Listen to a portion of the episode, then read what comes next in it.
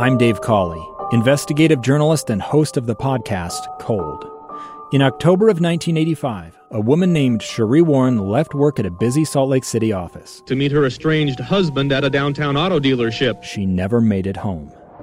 Sheree's car surfaced weeks later in Las Vegas. In the parking lot of a hotel casino. No one knows how it got there. Strange. It was strange. Both Sheree's estranged husband and her boyfriend raised suspicion for investigators. I kind of thought that he might have done something. But no arrests were ever made. In Cold Season 3, we dig into double lives, make new connections in the case, and examine the difficulty raised by reasonable doubt. We want answers just as much as anyone else. They have creeps like that now, too, so nothing's changed. That's the new Cold Season 3 The Search for Sheree, now available anywhere you get your podcasts. Welcome to Middle Earth Musings, the podcast where we discuss everything under the sun, moon, and stars related to J.R.R. Tolkien and his enormous impact. I'm your host, Larry D. Curtis, and my voice is one of many you will hear from around the globe as we delve deep into the works of the Oxford professor and their influences on so many things, including pop culture, art, academia, music, games, fandom, film, online communities, and now television, and so much more. So, whether you're a studied Tolkienite or someone who has recently discovered the professor's works, I say to you, join us. Hello, and welcome to Middle Earth Musings. I'm Larry D. Curtis, and I am your host, and I am delighted to have an interview today with Sir Richard Taylor, the head of Weta Workshop, a company that he founded more than 30 years ago with his partner, Tania Rodger. The two of them, working in the humble beginnings of their back room of their flat at the time, have built that workshop into a 58,000 square foot facility with a tight knit creative crew that houses a comprehensive range of design and manufacture departments that primarily service, but not exclusively, the film industry. In 2010, Richard was made a knight. He was knighted at the Queen's birthday festivities that year with the Knight Companion of the New Zealand Order of Merit for his service to film. And in 2012, he was named New Zealander of the Year. He has won over 30 awards, international and New Zealand awards, including five Academy Awards and four BAFTA Awards. And if you ever visit Weta Workshop and sit in that uh, kind of meeting room they have, there they are. It's pretty amazing to see them, uh, and not in a pretentious way, but they sure make an impact. I first met Richard at a party in eh, 2001, mi- hours, maybe minutes after the Fellowship of the Ring won some Academy Awards, and he and Pete Jackson and Ian McKellen and some other actors showed up at this fan sponsored party and hung out and passed Academy Awards around and uh, were pretty chill. Uh, Pretty amazing. That's to, to show how unpretentious Richard is. I have to say he's been very kind to me over the years, including agreeing to do this podcast episode when there was no podcast to show, just with an explanation. Um, Weta did the props, costumes, prosthetics, miniatures, and weaponry for Peter Jackson's epic Lord of the Rings films, but he's worked on many, many, many films since that company has.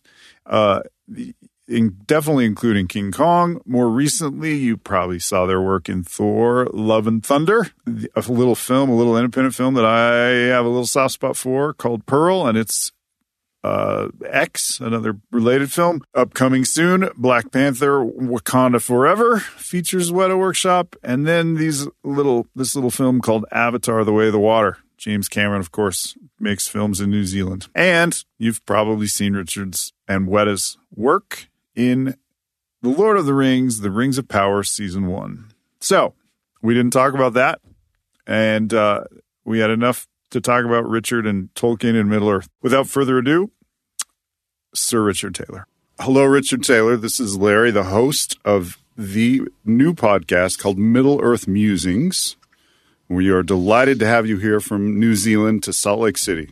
G'day, Larry. It's a real pleasure to be here with you and talking to everyone that may be listening about such a wonderful subject. It is indeed.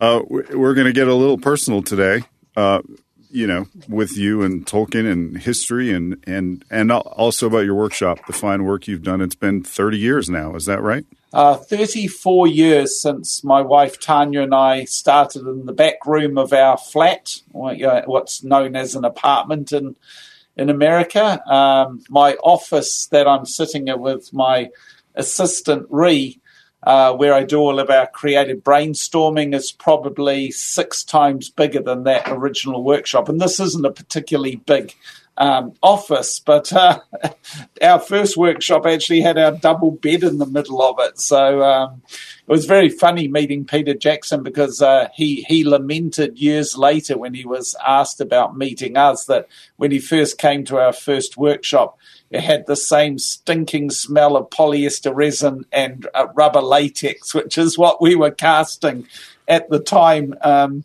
uh, God, thank God. It's good that things have moved on since those days, I must say. Yeah, but there's got to be a lot. I mean, that's really some neat nostalgia and some neat memories to know that you started right there. And I mean, that's pretty great.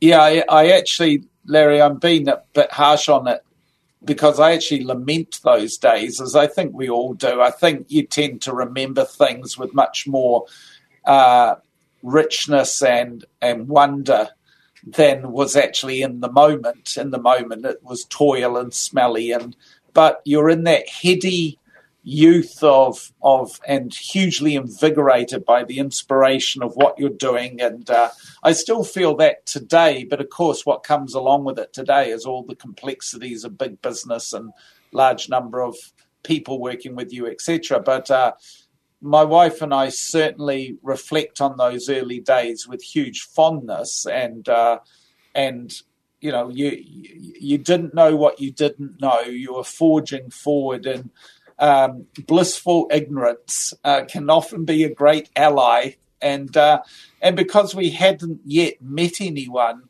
uh, that did the same thing we did, that we were trying to do, we hadn't yet met people from overseas and uh, we hadn't met other people in New Zealand that uh, were interested in what we we're doing.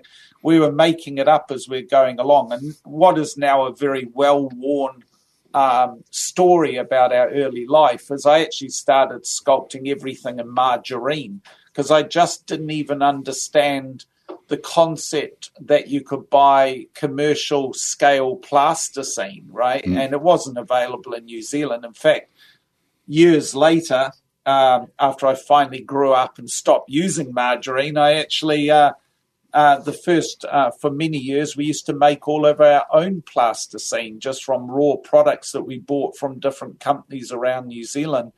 But uh, the first 300 commercial sculptures that I did in the television industry were sculpted in margarine. That's amazing, actually. I like. I feel like I, you know, you've been kind to me over the years, and we've shared an interview or two, but I don't think I've heard that before. Like that's really remarkable. Uh, yeah, yeah. It was. It was. Um, I. My wife uh, got a job working at a a night shift at a hotel uh, as a duty manager, and um, through her, I got introduced to the chef, uh, this wonderful guy called Alex, and he he invited me in and uh, to do buffet sculptures for him in swaps for meals. We were, we were on the bones of our ass at the time, so he um, kindly gave us, uh, uh, my wife and I, uh, access to a three course meal if I did a buffet sculpture once a week. So that's what I did. And instead of doing swans and ponies and you know which is what he had been doing i started doing monsters and creatures and birdmen and dragons and dinosaurs and and so I just fell in love with the medium of sculpting in margarine, and uh, it was so fast. And that for those people listening that may be into sculpting, the best way I can describe it to you, if um, if sculpting in plasticine is like working with an HB pencil, sketching with an HB pencil, sculpting in wet clay is like working in a 2B pencil um, sculpting a margarine is like working with an 8B pencil. It's it's so malleable, so soft, so dynamic as a material.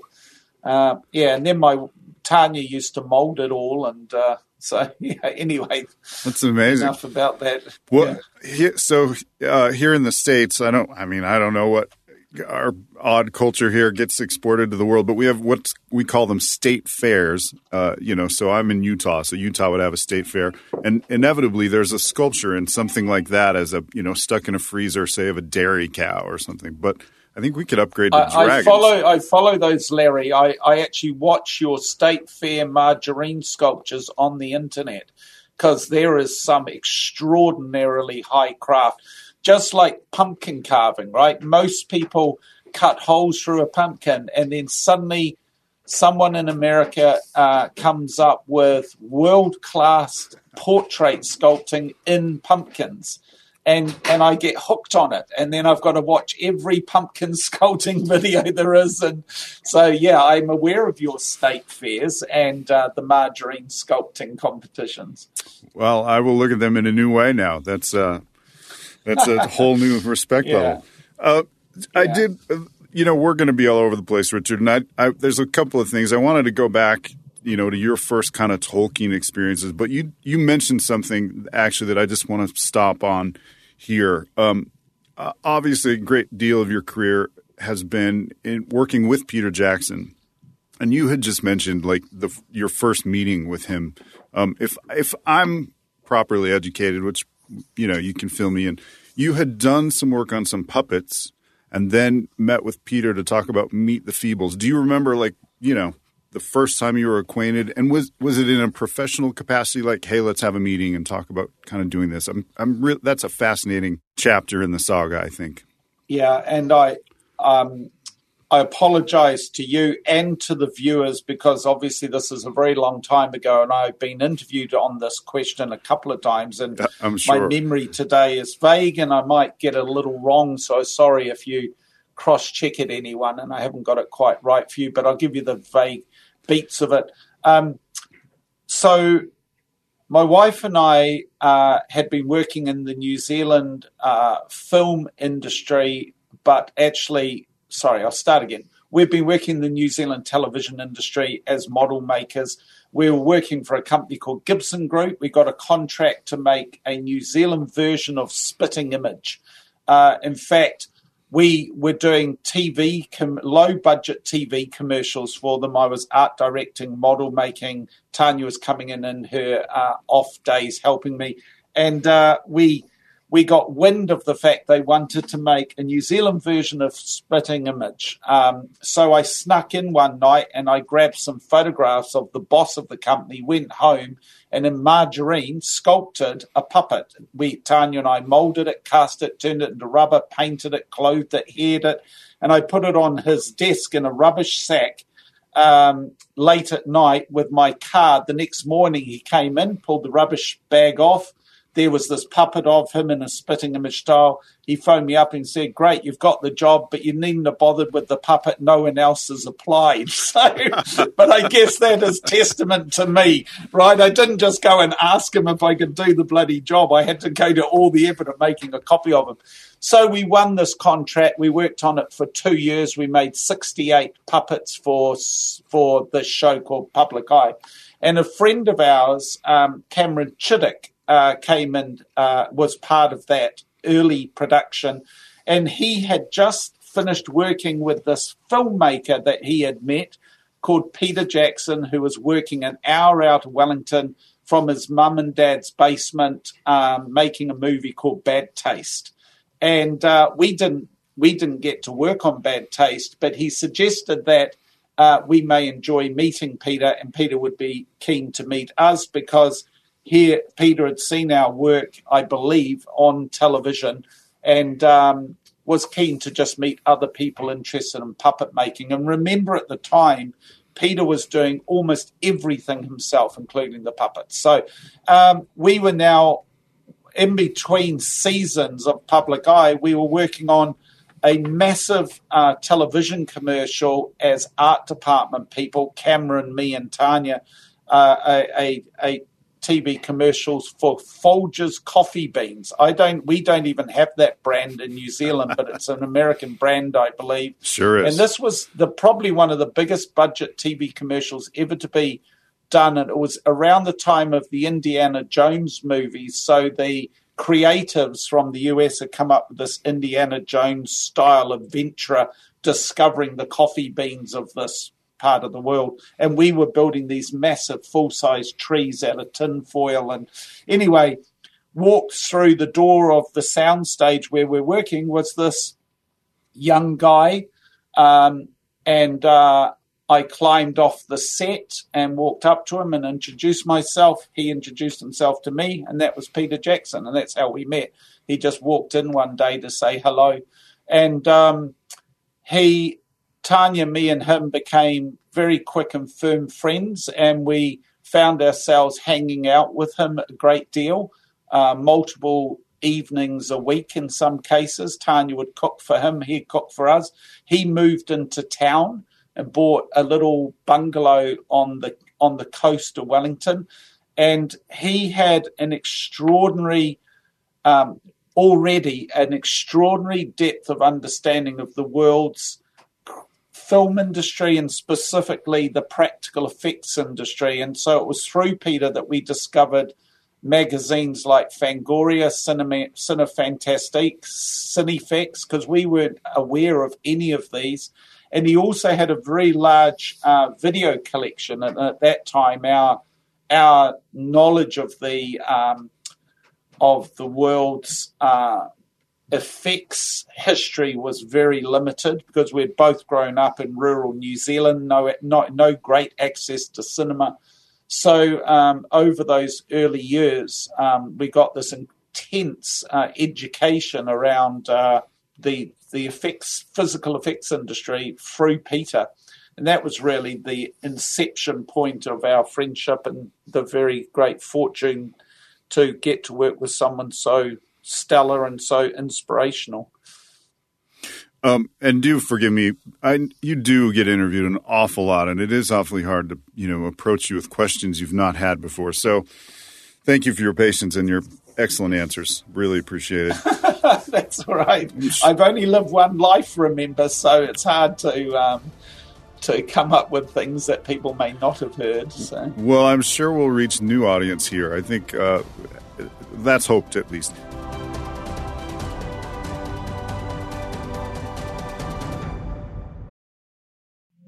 Two years ago, Americans watched in horror as a crisis unfolded at the Kabul airport. She was tear gassed and beaten.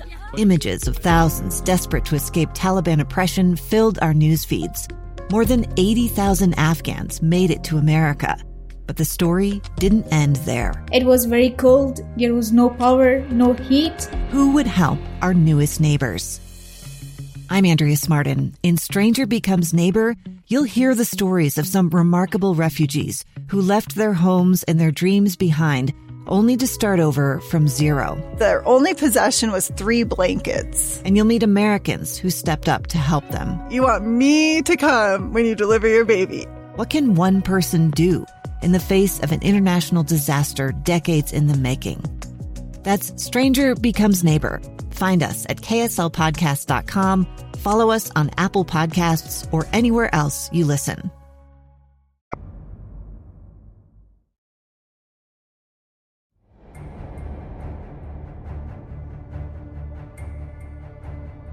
So I still haven't asked you the initial question I was going to start with, and and I'm not going to now either. There's something else you said that um, you know, a lot of people want to create in the world. There's lots of whatever at whatever level and scale, people have a passion to create lots of things. Um, and one thing I hear you talk about just now, uh, not specifically, but just kind of, you know, it's kind of lurking in the shadows of what you say. Uh, and and from knowing you just a little, I think it's true. But you seem to just do things like you don't uh, like building your puppet or tackling the Lord of the Rings films or whatever it is your approach kind of seems to be like, well, let's just do this. Is am I right about that? And if I am, how have you? How has that kind of guided your path?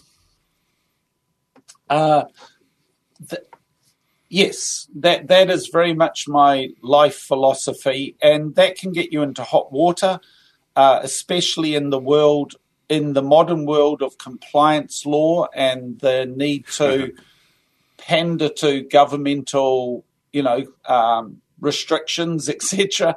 Uh, it's not my quote, but a dear friend of mine, a gentleman called Ian Taylor, no no relationship to me, a famous New Zealand entrepreneur, uh, early digital um, pioneer in New Zealand, uh, prolific uh, creator in the world's um, live performance tracking of sports events. He does NASCAR, he does the World uh, Sailing Cup, etc. Um, he once said to me a wonderful quote, which I hope translates for American um, ears, is uh, just pour the concrete and bugger the boxing. Right? what that means is just pour the concrete and bugger the boxing. Uh, is um, when you build a house or the foundations of any building, you go through extraordinary lengths to uh, to box it up with with with timber to get perfectly square, perfectly correct foundations. And without really strong foundations of accuracy, the building will end up wonky, right? But um, there is a alternative technique where you literally just dig a trench into the dirt as accurate as your shovel will allow, and then you just pour concrete into it, right? And to some degree, in the pursuit of the former, we lose the freedom of the latter. And it is a very, very fine balance and one that I am at odds with every day because, of course, running a company of 320 people and trying to meet all compliance requirements and complementing all personal uh, personality needs and etc etc everything that everyone can understand and imagine. You have to tick a very large number of boxes but the box ticking mustn't dissipate the entrepreneurial and innovative qualities of just pouring the concrete and be buggered with the boxing, right? So, so it, it's a fine balance. And the way I've described it since the beginning of my career is the necessity to keep our company as a soft ball of clay, never a hard block of wood. If it becomes a hard block of wood, things can knock it off its trajectory very easily. But if it's a soft ball of clay, it remains ever malleable, ever adjustable. You can absorb and extract and change and shift. And if I if I'm being a little bit harsh on myself, I would argue that I probably don't even have the mental um, skills or aptitude to be more structured about it. Hmm. Like um, just just just give it a go right uh, I, i'm very much about just giving it a go and and trying to lead by example by by building it three dimensionally get off the paper quickly get out of the drafting quickly and start conceptualizing three dimensionally um, and and seeing if it works seeing if you emote to it. And you know we we've just um, We've just built an experience a year and a half ago in Auckland, which is called Weta Workshop Unleashed, a fantastical film effects experience. It's a walkthrough, uh, um, highly creative, highly educational experience for people to come and visit us. And I work with an inspirational, brilliant uh, production designer called Ben Berard. And uh, we've done Gallipoli, Bug Lab, the TCM Museum in China, and now Unleashed together. And his process is very much and very appropriately the process of drafting, getting approvals, getting fire clearance, getting all the HVAC figured out, etc. And that is critical. My process is far more organic and far more just get it off the paper and into a construction and let's see if we feel that our our our minds, our bodies, our emotions interface with the the shapes, the surfaces, the journey in a appealing human human to to environment way, right? And neither is wrong, neither is right. Um, uh, no, sorry, what I mean by that, if you only did it Ben's way, you'd get it perfectly compliant but maybe it would miss something. And if you only do it my way, we wouldn't meet compliance, but you'd have this crazy mishmash of organic um, stuff. Uh, so it's finding that complementary relationship between the two that becomes so imperative uh, in modern business. But if I can give any advice to anyone that's listening that's at the inception of their careers, is just give it a go, right? If you, uh, we get a lot of people come and see us that say we want to be, I want to be a filmmaker. Now, 30 years ago, if someone came and said that to me, to be a filmmaker was incredibly challenging because you had to be able to afford uh, the camera, the editing equipment, or access to the editing equipment, the sound equipment. You had to obviously be able to buy the stock. You could only shoot on film. Today, feature films are being shot on iPhones, edited on free downloadable software with digital effects being done in people's bedrooms. And my only advice I can give to a wannabe filmmaker is just start shooting, just start making stuff. Um, because uh, if you ponder on the fact you don't have what you think you need, you're invariably not going to actually um, discover that all the things that you do have are going to produce results that you may be entirely happy with. That's really amazing advice. Um, as you keep talking, I keep. I have two questions, Richard, and then we'll get to the very first question I wanted to ask you. I promise. um, one, do you write at all? Is there any part of you that writes like a script or creative writing? Is that a thing that's in, that you do? Um, no, not really. Um, I I know that I'm not a director. Saying that, I do direct a great deal through the year because we're shooting stuff in the workshop and and I have been offered directing gigs. Um, hmm. Maybe, maybe if I put my mind to it, maybe I would be okay at it. And it has been questioned of me why I've turned those directing gigs down. And the reason I've turned them down is not fear of failure from directing, but that is entirely a potential because I don't know whether I could actually string together a film. Um, and you don't really know till you give it a go, of course. And this is somewhat contradictory to my previous comments to you. the reason I haven't taken it on is the only way to direct something of worth is to entirely dedicate your life to that task for a period of time. I don't think directing can really be a part-time role if it is a if it is requiring a commercial outcome um, uh, where there are a crew involved. Now look at Peter Jackson; he shot um, Bad Taste over seven years, made over seven years. So that's entirely contradictory to my statement. But he was working to his own budget, to his own schedule.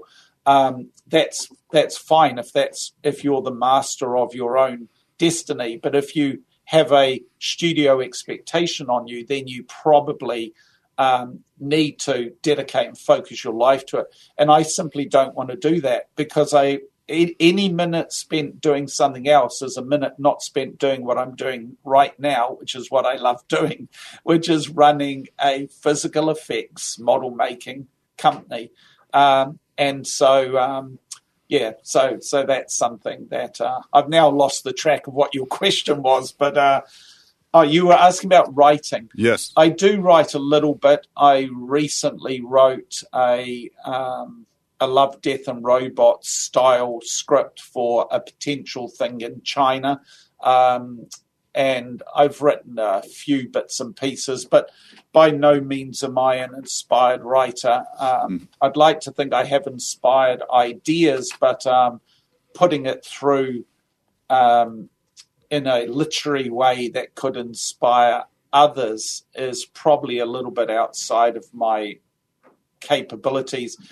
Um, in some cases, when I am writing things about the company or writing uh, stuff uh, about, you know, um, projects we're doing or whatever, I'll actually run it through uh, the Daniel Falconer filter. Larry obviously knows Daniel very well. Daniel's um, a very dear friend of mine, but some view, some listeners will know of Daniel, but he's arguably extremely well known in the Tolkien circles for his extraordinary passion for that subject. And uh, he will help me just unjumble my written thoughts a little bit and help me get a little bit more clarity. So if you're reading things that appear of, of brilliance that have come off my pen, they probably have gone through Daniel's filter. So, yeah. Part of the reason I ask, I, I, you don't even need to respond to this. I'm just going to pay you the compliment, and we can move right on. But I, I do find you a very inspired speaker, and I think you're extremely articulate, and um, you just have really a knack. I think, and very often people who can do that are also good writers. It's a there's some thought process that's the same. So I I believe you. you. that you don't think you're capable of inspired writing, but I I think you are. But you you probably you. would have to give up a workshop and and lots of things to you know.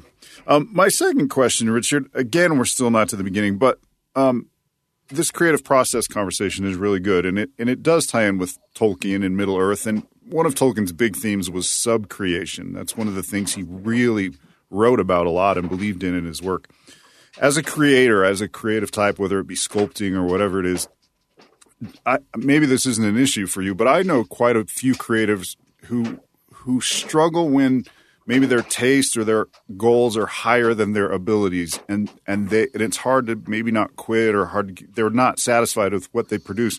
Have you ever kind of faced that? Like you know a sculpture or whatever comes out and it isn't what you wanted and and more importantly how do you combat those voices that you know i mean clearly you have combated them successfully or never had them but how do you kind of fight those self-doubts off yeah i think I, I, have had them, I do have them, and I will always have them because I think any artist worth their uh, bacon are constantly self-reflecting on their on their capabilities and their journeys. Um, I my hobby, which I do in the weekends, um, uh, predominantly on Sunday, is uh, is sculpting, but I sculpt at monumental scale, uh, mainly in concrete.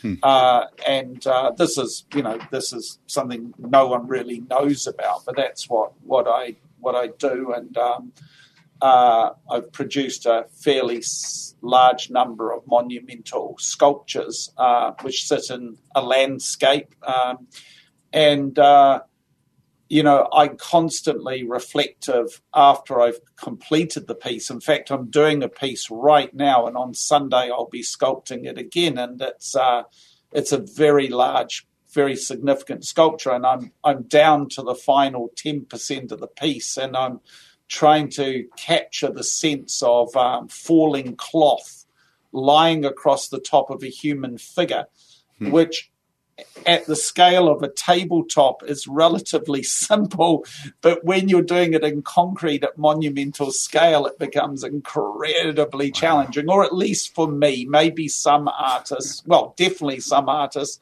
would find it incredibly simple, and there is a large number of artists in the world vastly more talented than me that could do it with confidence and verve. But um, I'm finding this particular thing challenging. So I, I'll reflect on it. I'll think about it all week, uh, trying to think about how I'm going to tackle it again and uh, refresh my approach to it. And and with our commercial work, I've always said that it would be entirely disingenuous to the people that work around me to not feel an immense sense of pride when we get to the premiere and see our work because one thing you can't do is stand in the front of every cinema in the world and hold up a sign that says, please forgive the next five minutes. We only had five bucks and uh, five days to make it, right?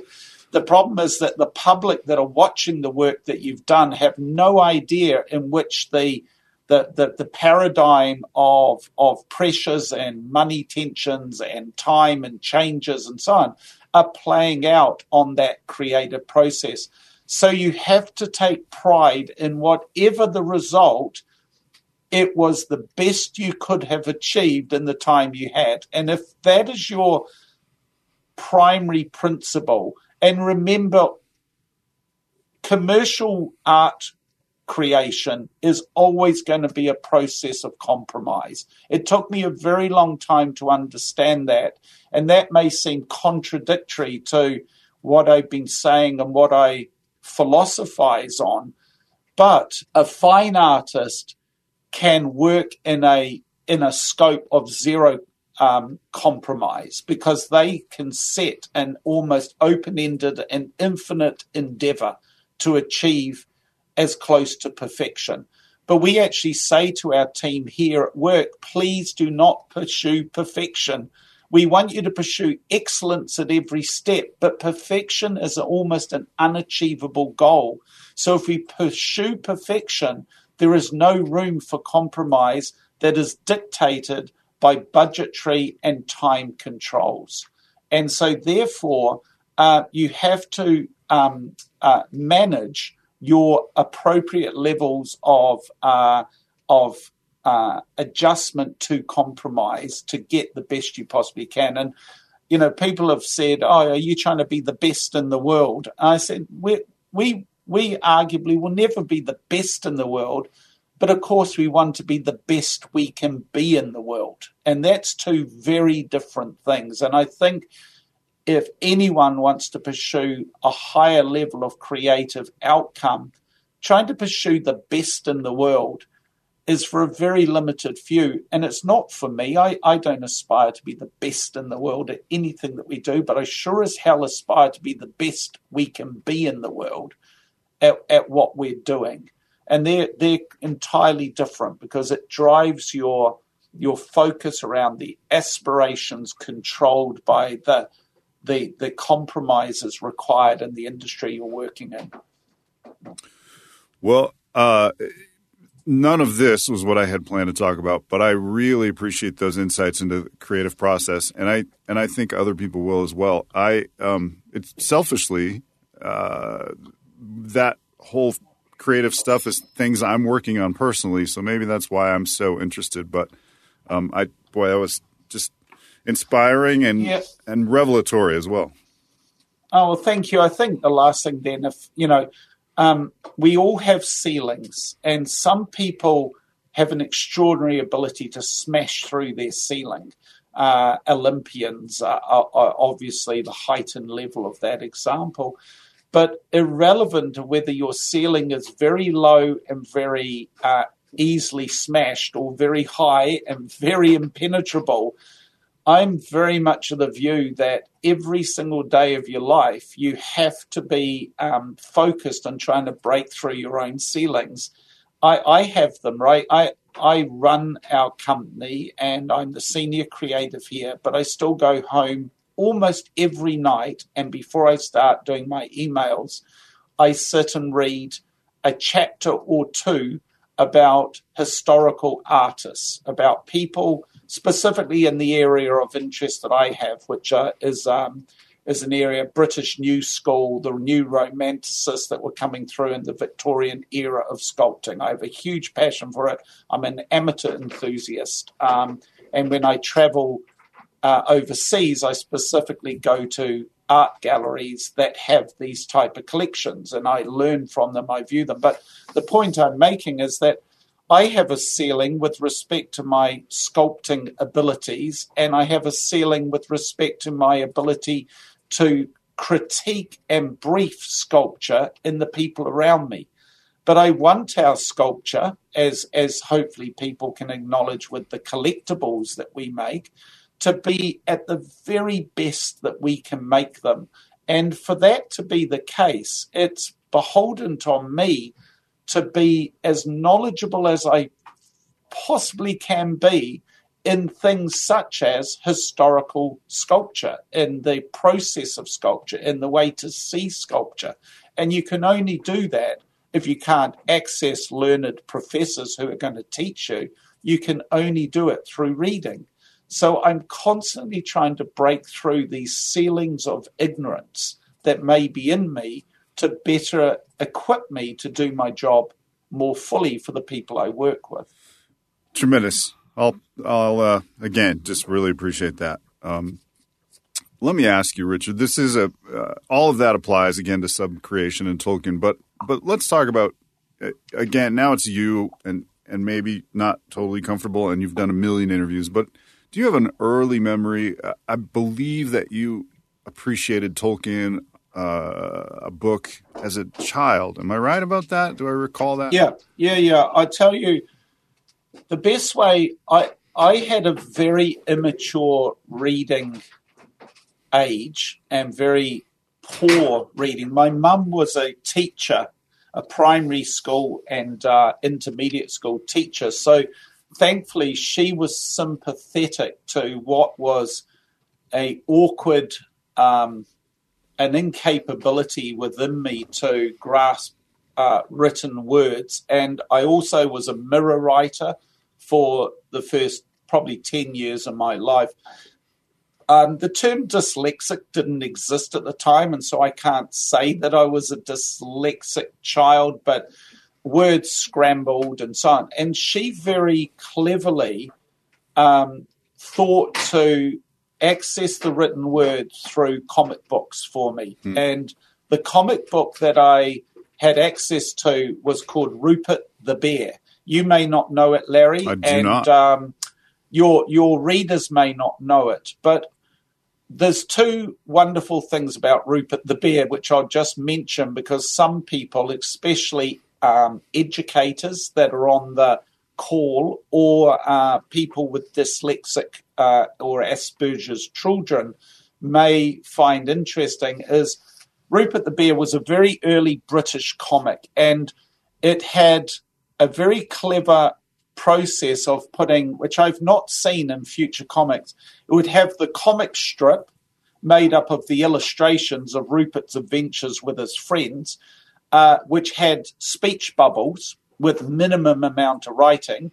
And then underneath it, it would have a written, um, almost novel like literature of a more full story of what Rupert's doing in the pictures.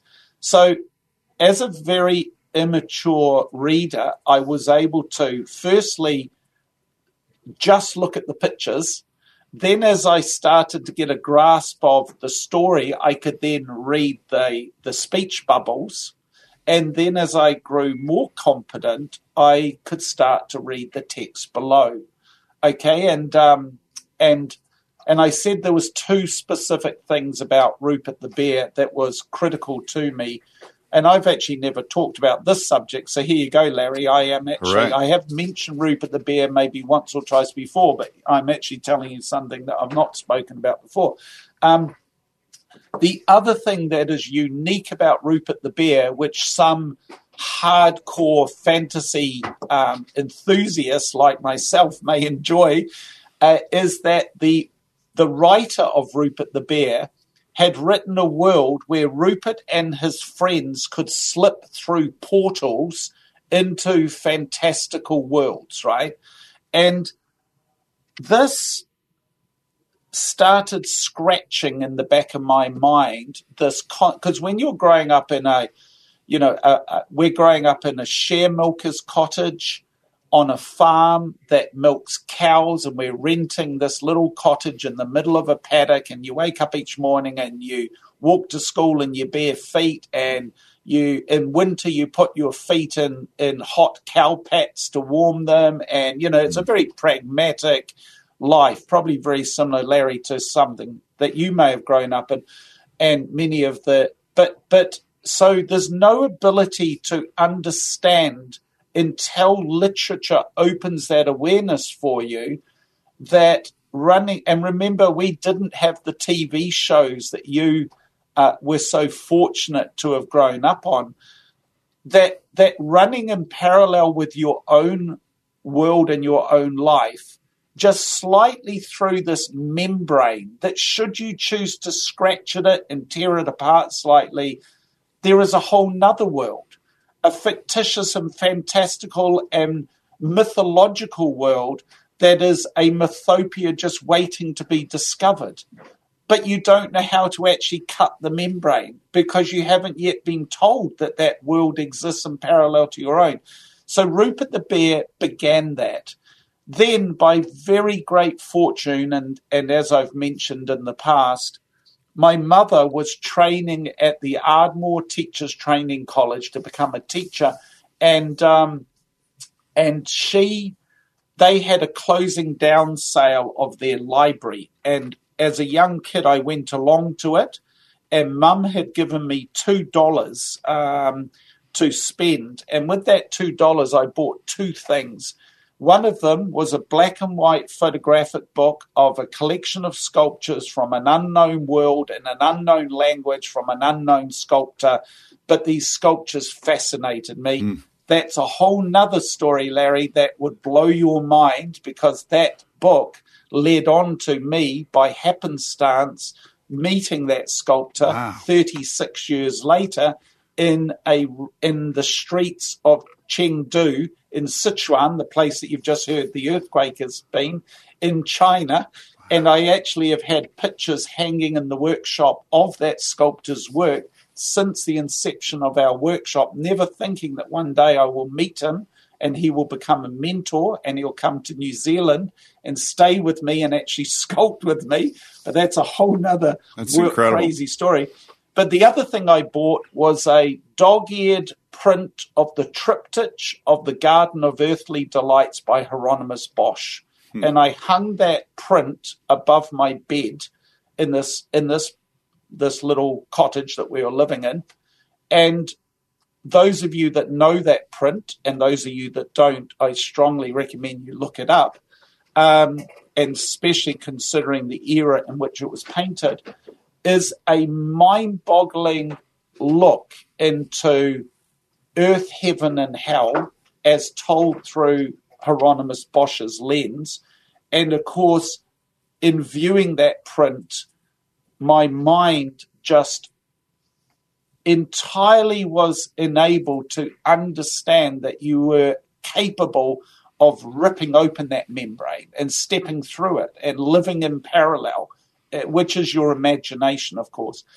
Thankfully, at about the same age, um, Tolkien came into my life because my mum bought me a copy of The Hobbit. Hmm. I was not yet capable of reading Lord of the Rings. I just didn't have the reading age. And I would argue that even on reading The Hobbit, I actually skimmed chunks of it because I just couldn't wrap my head around the words that he had used from other languages and you know and and yes. couldn't process them but I processed the story enough to know, even at that young age, which is the case with you, I know from my past discussions with you and so many people listening, that this this world was now cemented, not not even requiring you to step through the membrane into that other world. This is actually cemented under the feet of your life as mm. a part of your very ongoing journey. And can you imagine, therefore, 20 plus years later, Peter Jackson gives me a phone call, that famous phone call, and says, You better grab the guys, pick up the fish and chips and the Coke, come around because I've got something to tell you. Wow. And of course, yeah, like I've got chills running up and down my spine right now because what he was going to tell us is, Hey guys, we're going to start working on The Lord of the Rings. Bonkers, eh? It's quite a phone call. So, uh, yeah, yeah. About that phone call. So, um, very famously, Pete was working with Miramax. I think that's what it was at the time, and then was shopping it around Hollywood. And and part of that shopping around was a reel, if I'm not mistaken, that showed different things, different possibilities. Am I am I correct in that?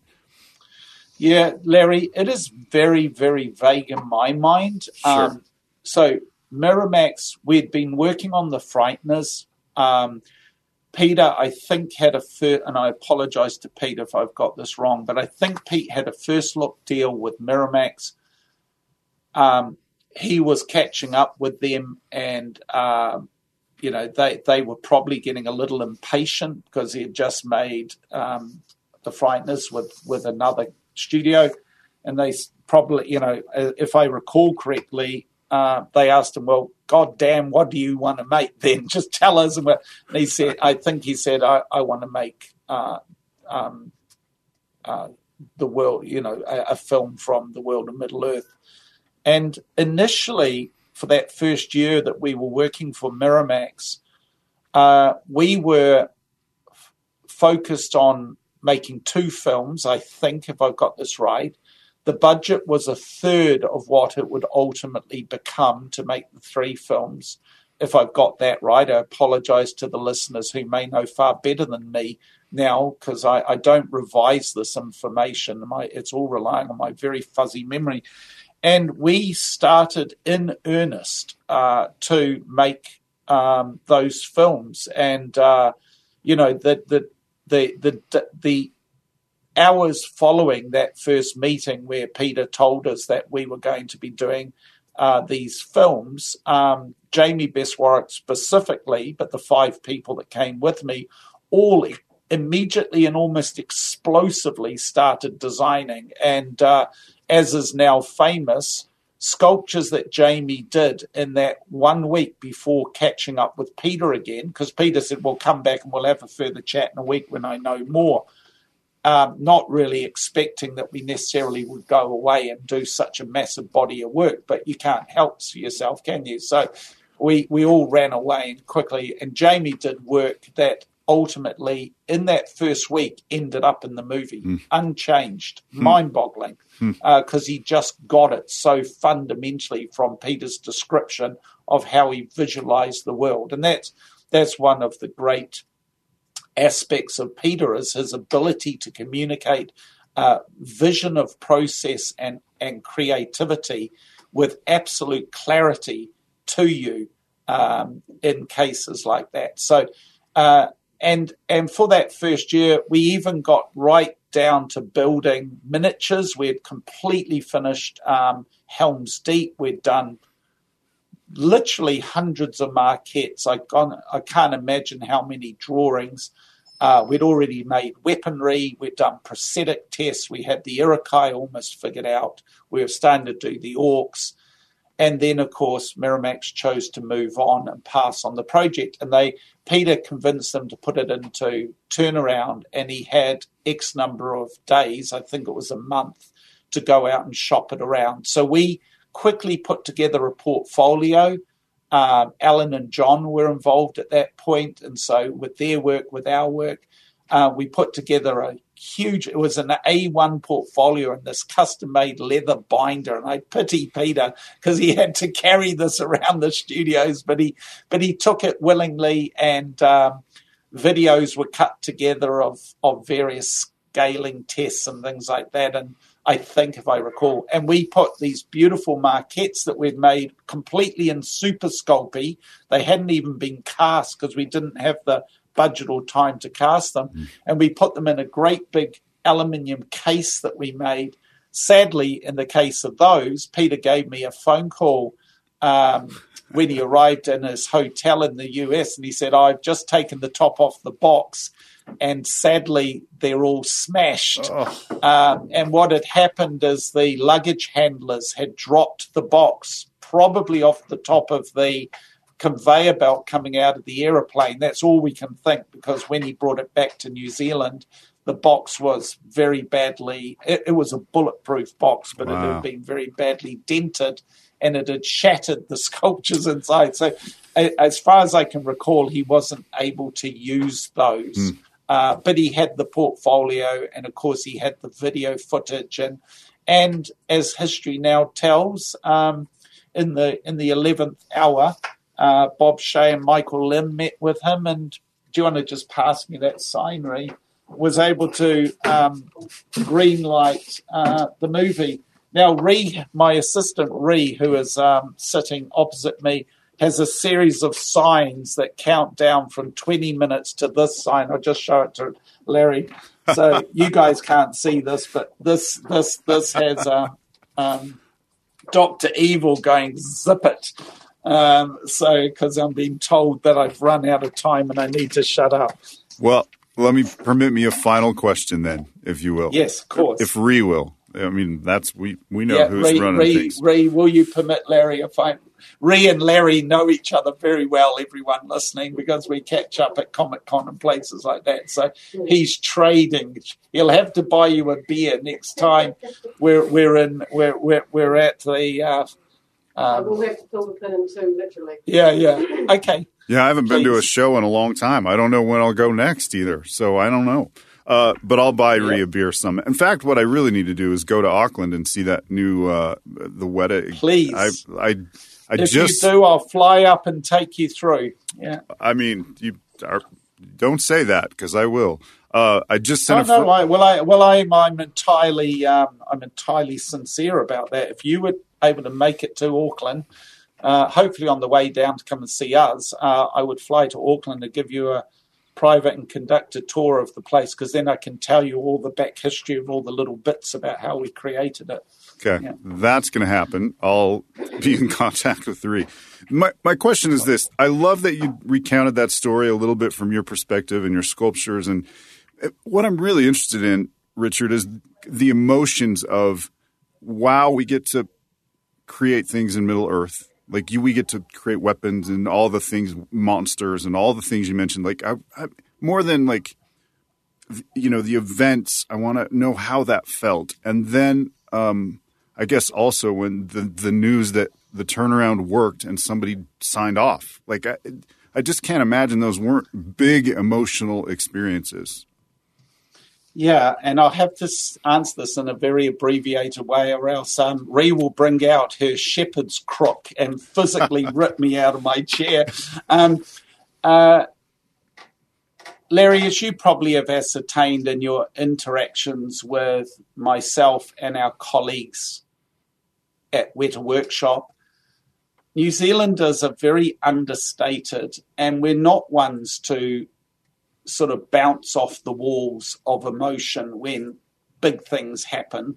And um, I can barely contain myself, but that's at a New Zealand level, which at an American level would be considered extremely uh, demure and uh, and um, and sort of relatively quiet. You know, we're not a we're not a country of high fivers and um, uh, uh, che- chest chest pumpers. We we you just go about your shit basically and try and get through your day and and that's not for a moment to suggest that we're not as elated as anyone would be and the sense of emotion on hearing firstly that we're beginning on the journey is is understandably entirely overwhelming because you respect and appreciate the the volume. I, I say volume rather than scale. There's a scale to the task, but scale suggests something that goes vertically. When you're when you're tasked with doing, we looked after five departments on the three largest films ever made in history that I'm aware of. Maybe there are bigger, but the, the largest trilogy, let's say, all been shot at the same time it's actually a volume of undertaking because it's three dimensional. It's a matrix of complexity and um, processes.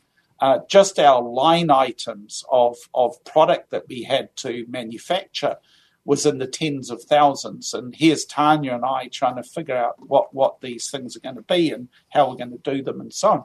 And um, and then the thought that you've got to take a group of people along with you. And it's now as well documented. Only one eighth of our eventual staff had ever worked on a film or TV show before. So it's not like making a movie in the US uh, of similar scale where you just literally turn to a very large um, talent pool and hire the best you can get.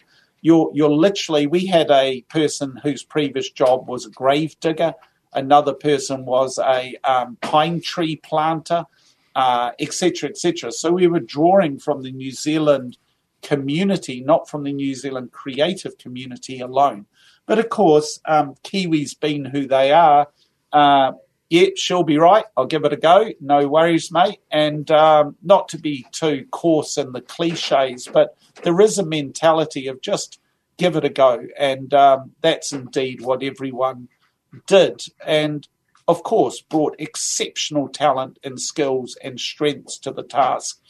And then the emotion of um, the emotion that it might all fall over was almost too much to bear, uh, of course. And uh, Tania and I resolutely never lost the faith. Um, hmm. I think it's fair to say we we never wavered in our belief uh, through those months where it got very dark um, that we wouldn't be making this movie. And in fact, we kept the team together We kept making stuff through a period of time that we weren't being financed, uh, just to try and we figured if we could project enough faith uh, in our belief that it's going to happen, maybe it just simply will happen. So um, you know that that's that's um, that's where I um, I sort of went. But then, of course, when it got going again, um, the the the joy of it happening is is is undeniable. And I've said often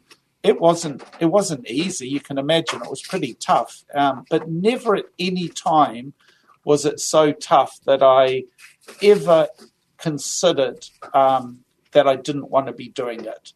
I never considered that. Geez, I wish I could go home early, or I wish I didn't have to go in for the weekend, or I I never ever thought that because um, it, you know, you're so ecstatic in the experience of what you've been blessed to do uh, that you just throw everything at. To you, Larry, that was a great interview. It's always lovely catching up with you, and thank you to your listeners that have um, listened to me waffle over the last 58 minutes. And uh, it's always a joy to have a conversation with other passionate uh, Tolkien enthusiasts. I wish that we uh, could be in a conversation rather than me just talking only to Larry and we're all chatting together. But maybe that's for another day, and uh, especially if we can catch up at a con sometime. So please come up and say hello if you're passing our stand if we do get back to Comic Con one day. So cheers to you, Larry. Deepest appreciation. Thank you so much. Well, that's it. That's the conversation with Sir Richard Taylor. I deeply appreciate his generous donation of time and talent and brain power. And if you've listened this far, I deeply appreciate your time and attention as well. I really do appreciate it. If you think this was worthwhile, all I would hope for is that you would recommend it to someone else, that you would tell them it is worth their time as well. I feel strongly that word of mouth is the best kind of promotion. It wouldn't hurt if you told the bosses at KSL Podcast that it was worth your time as well. Here at last, dear friends, our podcasting in Middle Earth is done for another episode. Again, thank you for listening and please go in peace. Remember, you have so much to enjoy and to be and to do. Until next time, I am Larry D. Curtis, and this is Middle Earth Musings. Two years ago, Americans watched in horror as a crisis unfolded at the Kabul airport. She was tear gassed and beaten. Images of thousands desperate to escape Taliban oppression filled our news feeds. More than 80,000 Afghans made it to America. But the story didn't end there. It was very cold, there was no power, no heat. Who would help our newest neighbors? I'm Andrea Smardon. In Stranger Becomes Neighbor, you'll hear the stories of some remarkable refugees who left their homes and their dreams behind only to start over from zero. Their only possession was three blankets. And you'll meet Americans who stepped up to help them. You want me to come when you deliver your baby. What can one person do in the face of an international disaster decades in the making? That's Stranger Becomes Neighbor. Find us at kslpodcast.com, follow us on Apple Podcasts, or anywhere else you listen.